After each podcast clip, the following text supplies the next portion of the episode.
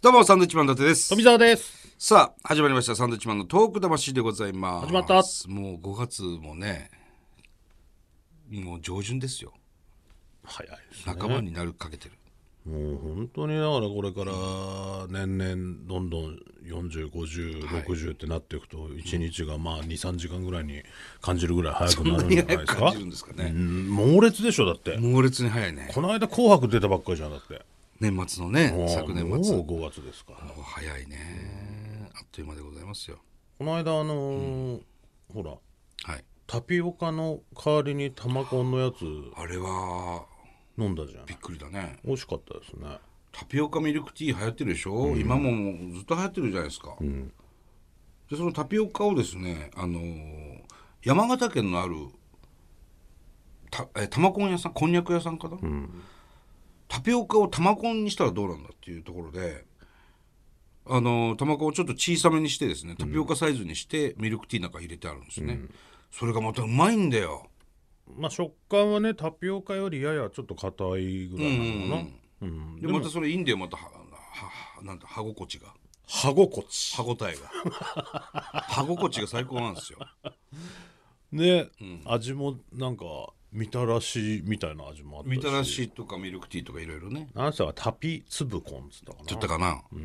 あれは美味しかった山形駅にうん売ってるっつったかな、そう売ってるっつってた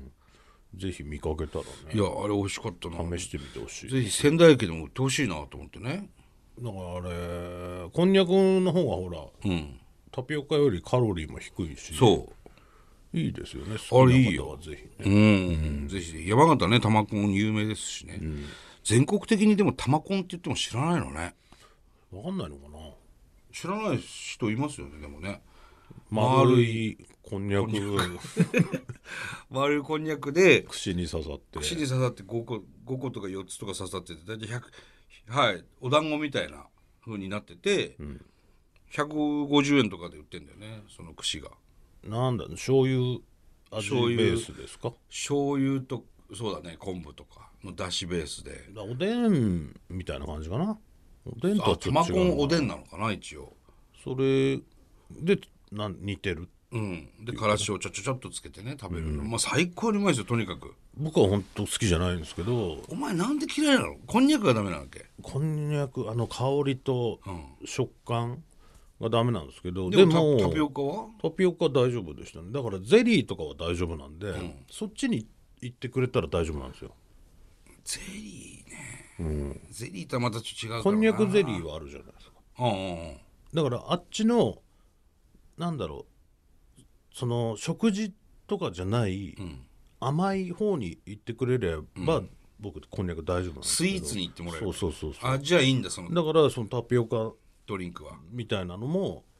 うん全然美味しかったですしええうまいけどなあれ定規さん行ったら必ず食うもんね俺なあもう香りでおやってなっちゃいますね何なんだろうなお前な俺わかんないですでもこれはなんだろう生まれつきのものですから生まれつきなのかどうしようもできないんです小さい頃からそれかは食べれたら僕だって食べたいですけど美味しく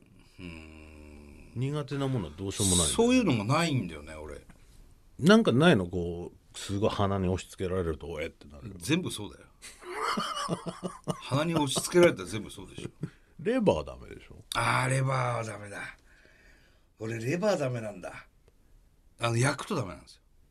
焼きレバー人参もダメじゃない人参もね大きいのは苦手ですねあの普通の千切りとか普通に入ってるのは全然食べますけど、ハンバーグの隣にあるあのでっかい人参甘いよ甘くソテーしてあるやつあれが苦手俺俺別に好きだけどなあれだけだなあとセロリねセロリってあの苦いやつじゃない、